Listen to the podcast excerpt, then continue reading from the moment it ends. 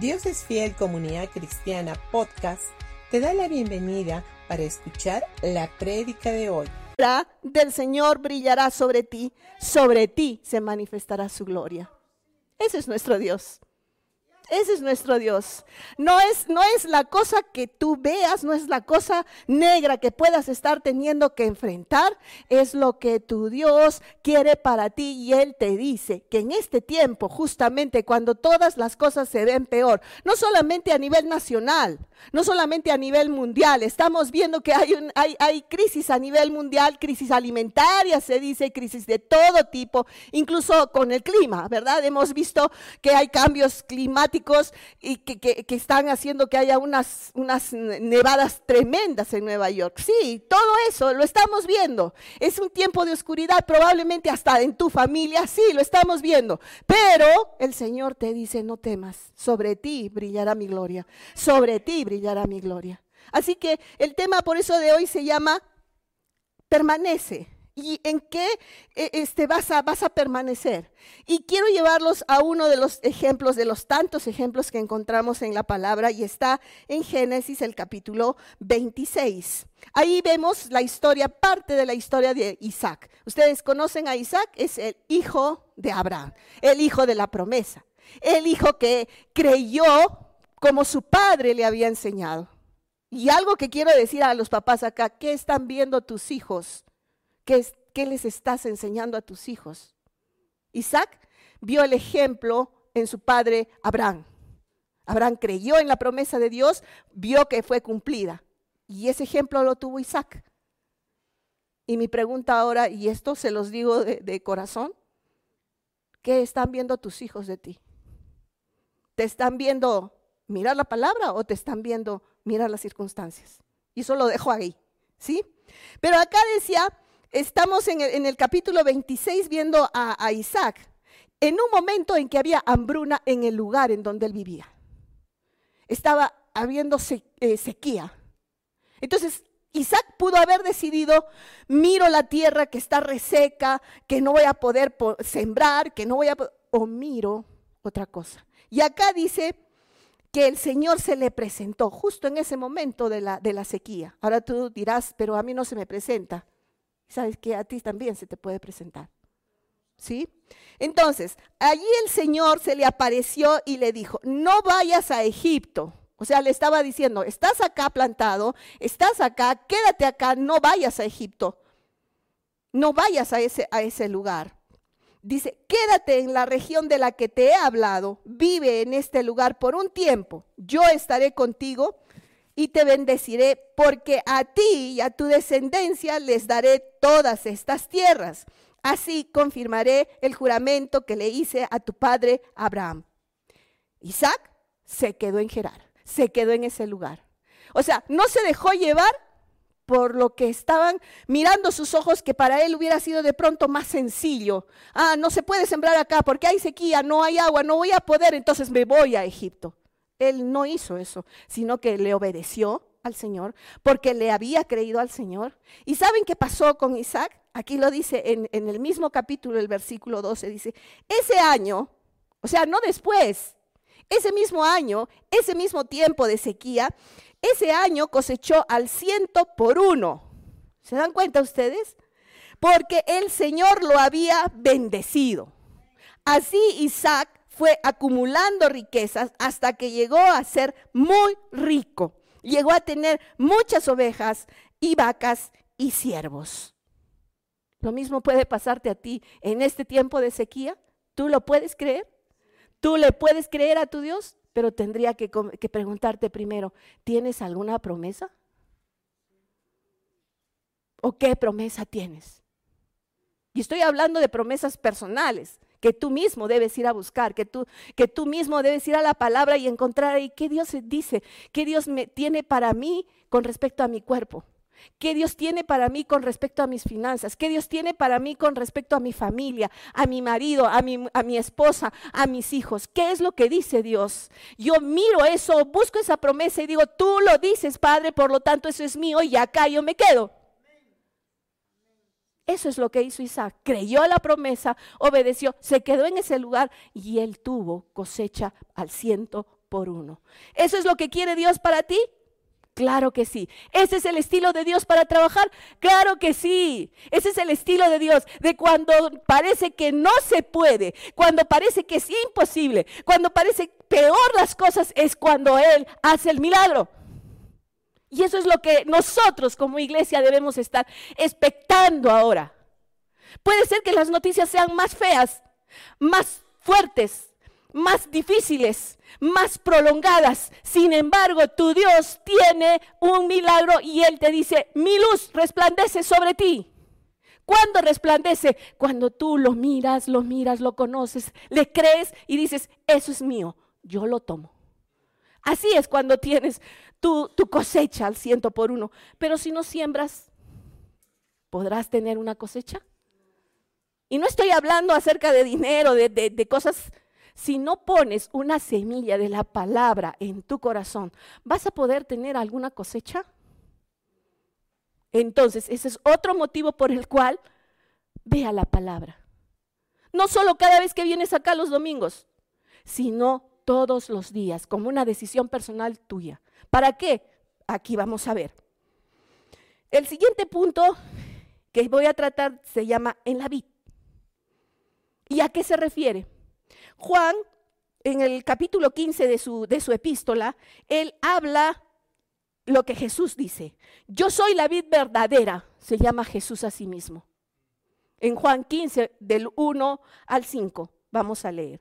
¿Y por qué Jesús diría, yo soy la vid verdadera? ¿Saben por qué? Porque Israel, en el Antiguo Testamento, bajo el Antiguo Pacto, Israel era llamada la vid, pero esa vid falló. Esa vid pecó, esa vid se fue tras otros dioses. Y ya sabemos, no vamos a tocar esa historia. Pero cuando viene Jesús, Él dice, esa vid no sirvió, ese pueblo no sirvió, pero yo soy la vid verdadera. Eso es lo que dice Jesús. Y te está diciendo a ti esto. Y continúa, y mi Padre es el labrador. Él corta de mí toda rama que no produce fruto y poda las ramas que sí dan fruto para que den más fruto. Ustedes ya han sido podados y purificados por el mensaje de la palabra que les di. Permanezcan en mí y yo permaneceré en ustedes. Pues una rama no puede producir frutos si la cortan de la vid. Y ustedes tampoco pueden ser fructíferos a menos que permanezcan en mí. Ciertamente, vuelve a repetir Jesús, yo soy la vid, ustedes las ramas. Los que permanecen en mí y yo en ellos producirán mucho fruto porque separados de mí no pueden hacer nada. En este pasaje vamos a ver varias cosas. La primera cosa que podemos ver es en lo natural, en, lo espiritual, mejor dicho. Dice Jesús aquí, yo soy la vid y ustedes los pámpanos. ¿Qué quiere decir eso para ti y para mí? Él es la vid y nosotros somos las ramas. Somos uno con Él. No hay diferencia, no hay distinción, no hay que si yo me porté, no hice, hice, eh, hice mal o hice... Eres uno con Él. Estás injertado, estás conectado y tú eres una rama de la vid viva ni siquiera es cualquiera, es una vid viva a la cual tú le perteneces. Tú eres una rama de esa vid. Primera cosa, tú eres la rama, no trates de ser la vid. Ese es el problema con muchos de nosotros. No nos damos cuenta que somos la rama, que nosotros solamente eh, producimos fruto en la medida que estamos en la vid. ¿Te das cuenta? O sea, es la vid y tú eres la rama. La que da vida, la que da savia, la que da el alimento, la que da todo es la vid que sale a la rama y tú simplemente como rama produces fruto. Pero ¿por qué produces fruto? Porque estás pegada a la vid. Si tú no permaneces, como decían los versículos, si tú no permaneces en esa vid, no vas a poder producir frutos, no vas a poder tener las cosas que tú estás necesitando en este tiempo. Entonces, tú tienes que saber eso. Eres la rama. Permanece pegada en la vid. Permanece pegado en la vid, de tal manera que puedes, puedes producir fruto. ¿Por qué te complicas tratando de tú proveerte? Tratando de tú hacer las cosas a tu manera, tratando de tú esforzarte. no digo que no trabajes, no digo que no hagas las cosas, no estoy diciendo eso, pero no las hagas a tu manera, no las hagas en tu forma, no las hagas en tu fuerza, no las hagas conforme a tu voluntad según lo que tú piensas. Hazla de acuerdo a como dice la vid verdadera, porque la vid verdadera para ti solamente quiere cosas buenas. Entonces tú eres el que tienes que tomar la decisión y verte como es. Él es la vid verdadera, yo soy la rama que estoy injertado a él. La otra cosa es, Dios dice, dice a sí mismo, yo soy la vid. Yo soy el que proveo, yo soy el que te doy, yo soy el que el que estoy dándote todas las cosas a ti. No le trates de robar a él su función. Ese es el problema, ¿se dan cuenta? Tratamos de hacerlo nosotros a nuestra manera, quitándole lo que Él es. Él es nuestro proveedor y tiene para ti provisión en cada área de tu vida. No es en solamente algunas y no es escaso, tiene provisión para ti en cada área de tu vida. Entonces, ¿cuál es tu trabajo en este tiempo? Permanecer unido a la vid, a la vid verdadera, de donde viene tu savia, tu alimento, todo lo que tú necesitas, todo ese alimento que tú necesitas proviene de la vid verdadera. Ahora, otra cosa que tenemos que ver es en lo natural. ¿Cómo es esta planta de la vid? La vid no es como un árbol, no es digamos como, como un ciprés, como un eucalipto, ¿verdad? No es un tronco que crece y tiene, tiene ahí, todas tienen ramas, pero la vid no tiene tronco.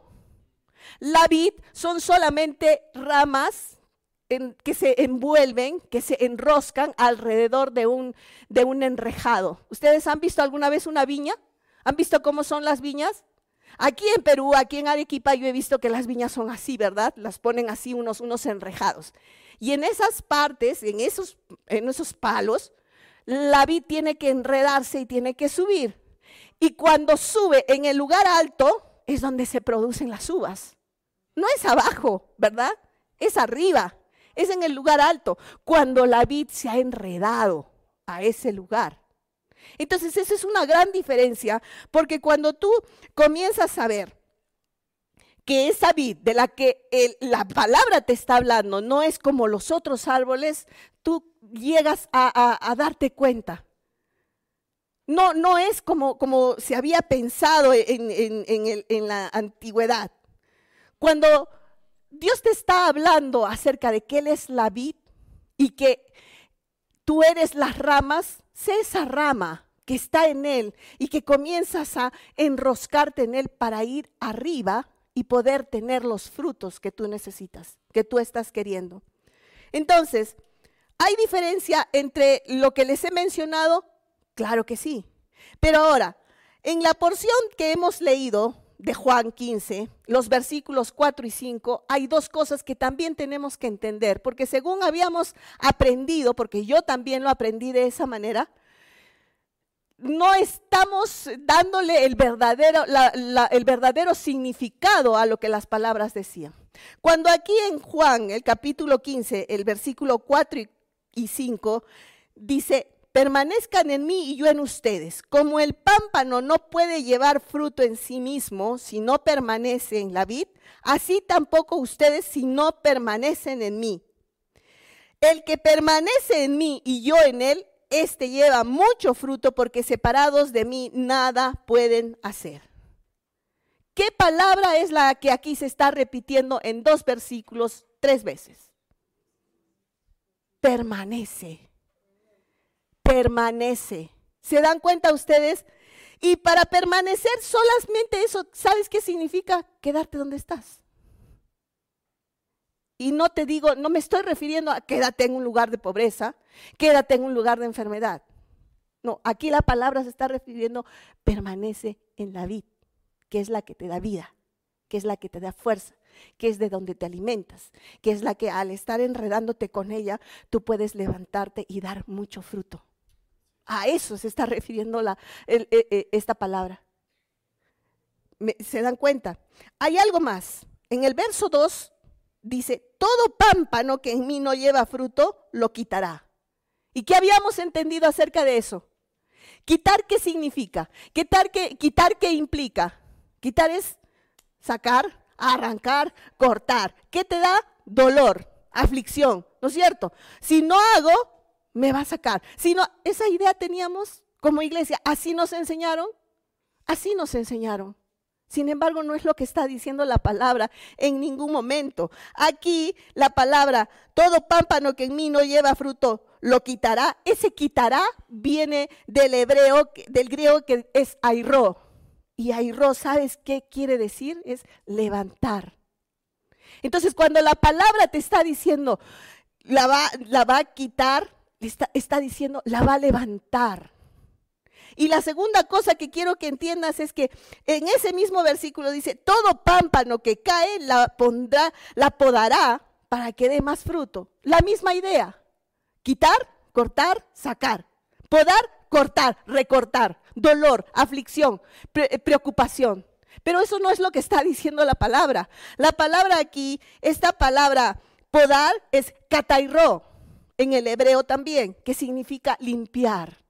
Entonces, cuando la palabra está hablando, cuando, cuando aquí Juan está hablando y está diciendo que, el, que las, las ramas que no den fruto van a ser quitadas, van a ser podadas, lo que está diciendo realmente no es que te van a sacar, te van a cortar, te van a hacer daño. No, lo que está diciendo es, voy a levantar esas ramas y las voy a limpiar. ¿Por qué? Porque necesitan levantarse del piso y, y ser limpiadas para que puedan dar mucho fruto. ¿Me estoy dejando entender? Cuando en una viña una rama se cae al piso, ¿qué es lo que pasa con esa rama? ¿Qué es lo que le ocurre a esa rama? Se seca, pero además está ahí revolcada en el polvo, en toda la suciedad, en toda la cosa mala que está ahí en el piso. No tiene cuidado, no tiene, o sea, no está siendo cuidada. Y acá la palabra no, te está diciendo eso. Al contrario, porque cuando la rama está caída, lo que hace el viñador, lo que hace el labrador es viene, agarra esa rama, la, la levanta, la limpia y la coloca para que se enrede y pueda subir. Y es lo mismo que el Señor hace contigo y conmigo. ¿Cuántas veces tú has estado caído como creyente? ¿Cuántas veces has caído y te has revolcado y de pronto has estado ahí y mucho tiempo y no sabías cómo hacer y no tenías forma y todo se, enredaba dentro de ti, todo se, se, ponía muy, muy oscuro dentro de ti? ¿Cuántas veces? Yo puedo levantar la mano que muchas veces he estado ahí. Pero nunca el Señor vino y me dijo, ah, te caíste es porque no hiciste tal cosa, es porque te falta hacer esto, es porque es... No, no, no, no, en ningún momento. Nuestro Señor no es así. Él vino y me agarró y me levantó y me, me limpió primero. Y limpió, este, este, este catarro significa limpiar con el agua. Dios me limpió con el agua de la palabra. ¿Cómo te puede limpiar a ti cuando estás caído? Cuando estás caída, cuando ya no sabes, cuando no tienes nada, nada para, para, para, eh, o sea, no hay, no ves ningún futuro adecuado para ti. Eso es lo que Dios puede y quiere hacer contigo. Levantarte, limpiarte y ponerte ahí encima. Porque sabe que cuando estás ahí encima, ahí es cuando tú das mucho fruto. Porque sabes que tu perspectiva es diferente. Cuando estás en el piso, tu perspectiva es de polvo, de tierra, de fracaso, de dolor. Pero cuando estás arriba, tu perspectiva es otra. ¿O me equivoco? Correcto. Entonces, así como, como eh, eh, dice que la vida, la vid que está viva, deja fluir su savia para nosotros.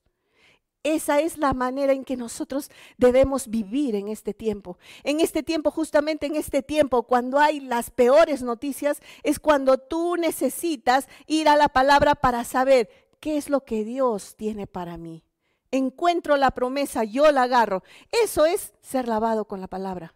Eso es ser levantado con la palabra también y ser puesto en el lugar que tú puedas dar mucho fruto.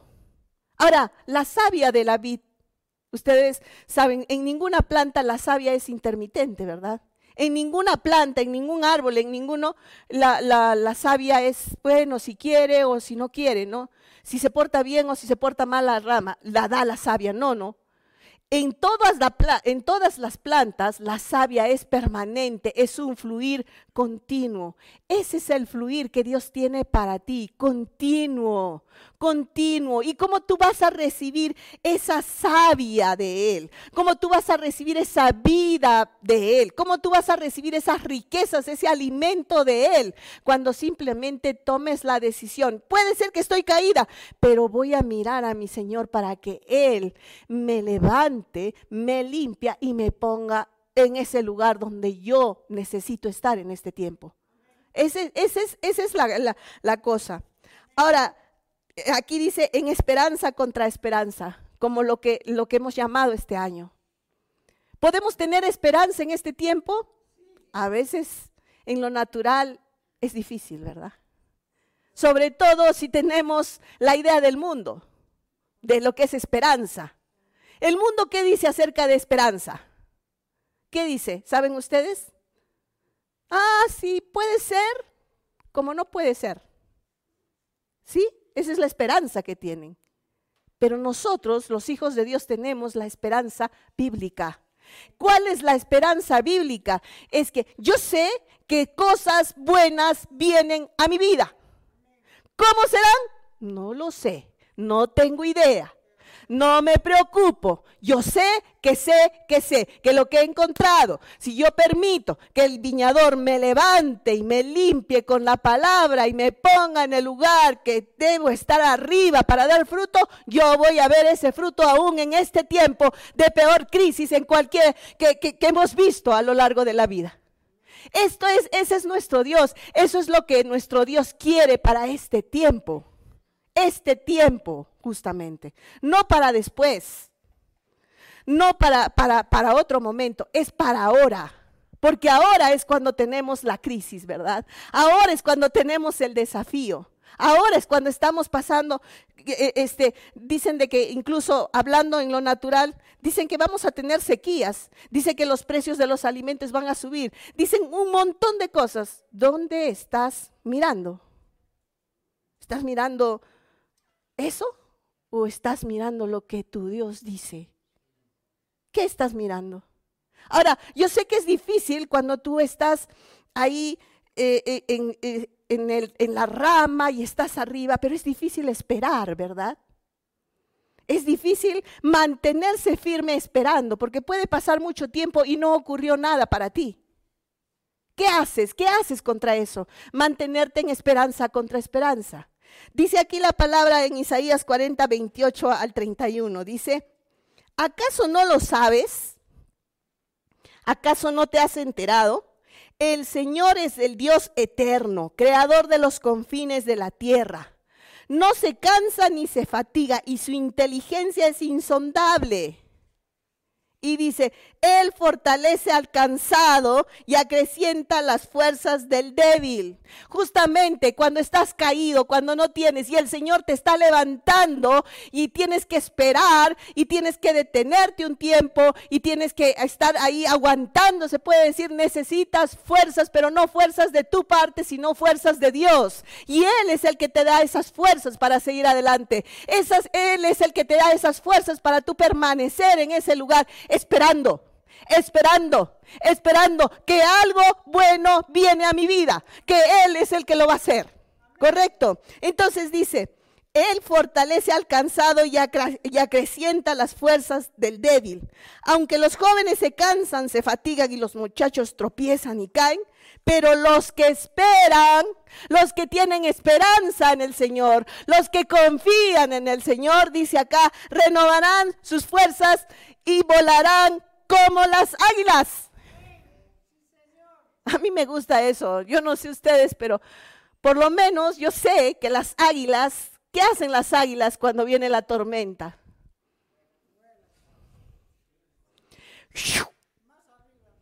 Extienden sus alas. Usan lo que tienen, extienden sus alas y van encima de la tormenta. Y acá Dios te está diciendo, cuando tú puede ser que hayas estado caída, pero yo te levanto y te pongo ahí. Y ahí es donde tú vuelas como alas de águilas por encima de cualquier tormenta que tú puedas tener, que tú puedas enfrentar en este tiempo. Porque desafíos tienes, claro que sí. Retos tienes, claro que sí. Pero tu Dios te dice, puedes ir en mí por encima de la tormenta, volando con alas de águilas. Eso es lo que te dice tu padre en este tiempo. Más difícil se pone la situación, más alto tu vuela. Peor se pone la situación, más tiempo dura, más alto vuela tú. Más alto, levántate. En su poder, en sus fuerzas, no en tu, no en tu, no en ti, en él. Y dice acá, caminarán, eh, correrán y no se, no se fatigarán. Caminarán y no se cansarán. Ese es para ti. Eso es para ti. El mundo lo tiene al revés. ¿Se han dado cuenta que el mundo lo tiene generalmente todo al revés? El mundo piensa, no, primero camino, ay, me canso. Luego corro si es que puedo, pero sigo fatigado. Y ni siquiera vuelan. A ti Dios te está diciendo al revés, ¿te has dado cuenta? Si tú me miras a mí, tú vas a volar como las águilas, por encima de tus tormentas. Eso es lo que tu Dios quiere en este tiempo para ti. Y estoy hablando de tormentas en todo tipo, de todo lado. Ahora, Él es el que te da entonces la fuerza. Él es el que te da la fuerza para poder esperar confiando en sus promesas. Porque ese es otro punto. Si tú no tienes promesas, si tú no tienes esa semilla, no vas a dar, poder dar fruto. Entonces, no vas a poder volar, pues. ¿Cómo puedes volar? Vea la palabra, vea la palabra eh, eh, de, Dios cada día. Ahora, yo, yo sé que es complicado a veces estar esperando, pero quiero llevarlos, quiero mostrarles a un personaje de la Biblia que para mí es una inspiración. Casi desde el año pasado estoy, él es mi referente. Se llama Caleb. No sé si han escuchado o lo conocen. Caleb. Caleb, el otro espía que fue con Josué a reconocer la tierra prometida. Y dice la, la palabra que él tenía la edad de 40 años cuando fue a reconocer la palabra. Pero a los 85 años, miren, estamos hablando de edad, estamos hablando de tiempo, estamos hablando de, de todo eso, a esa edad recién pudo podía tener acceso a entrar, a, a, poseer su tierra prometida. ¿Se debilitó en ese tiempo? ¿Renegó en ese tiempo? ¿Se fastidió en ese tiempo y dijo, ¿por qué Dios si tú me has prometido y hasta ahora no cumples? Simplemente él aguardó, esperó, en esperanza contra esperanza. Permaneció. Y miren qué dice acá en Josué el capítulo 14 del 10 al 12. Aquí está hablando Caleb a Josué. Le dice, ya han pasado 45 años desde que el Señor hizo la promesa por medio de Moisés, mientras Israel peregrinaba por el desierto. Aquí estoy en este día con mis 85 años. Y dice, el Señor me ha mantenido con vida. ¿Era Él? ¿Era su alimentación? ¿Eran los ejercicios que hacía? ¿Era Botox? No. El Señor lo mantuvo con vida y Él lo reconocía. Eso es algo que muchos de nosotros no hacemos, lamentablemente.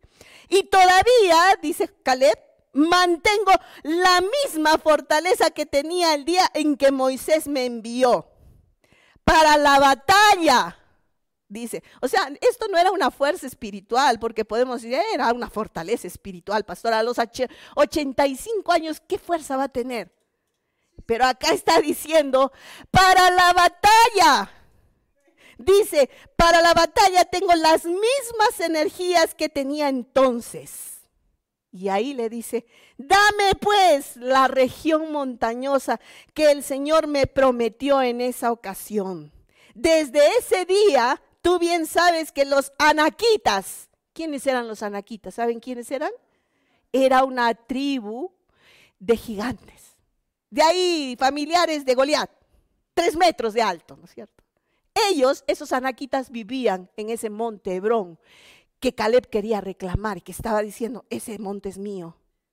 Y entonces decía, tú bien sabes que los anaquitas habitan allí y que sus ciudades o sea, las ciudades de los anaquitas, son enormes y fortificadas.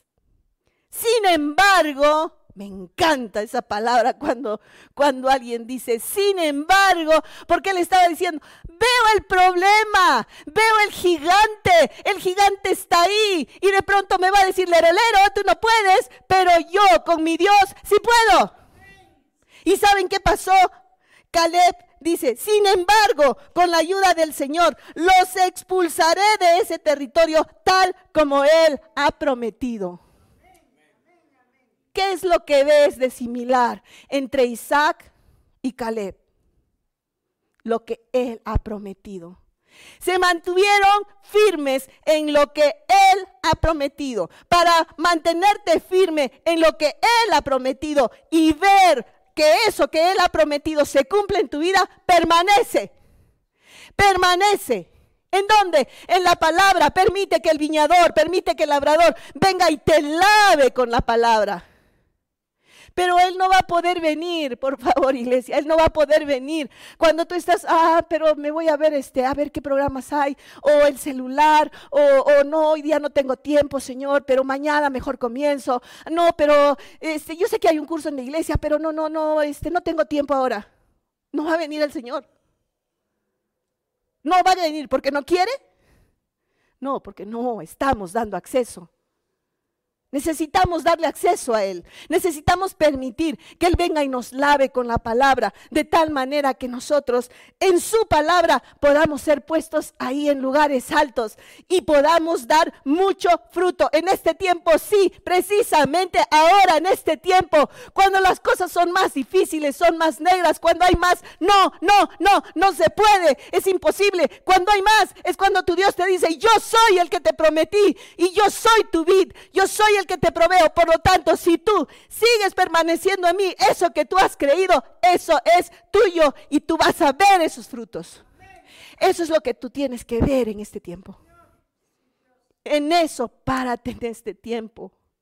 Iglesia, de otra manera, no vamos a poder. No se va a poder. Si tú piensas en que tus fuerzas, que en tu habilidad, que en tu inteligencia, que con tus, con tus relaciones vas a poder lograr algo, no vas a poder. Tal vez puedas por un momento, pero luego no vas a poder y vas a claudicar y vas a caer y vas a estar revolcándote ahí en el piso. Tu padre, el labrador, te va a levantar siempre, sí, siempre. Pero ¿a cuántos de nosotros nos gusta estar ahí en el piso revolcándonos con dolor y con depresión y con decepción y con llanto? ¿A cuántos de nosotros? Lo único que Dios te está diciendo, mírame a mí y ven y permanece en mí. Si tú permaneces en mí, tú das fruto. Pero si no permaneces en mí, ¿cuántos aquí vamos a tomar esa decisión? Yo sé que no se puede. Yo sé que muchas veces intentas, hoy día sí la hago, Señor, hoy día sí la hago, Señor.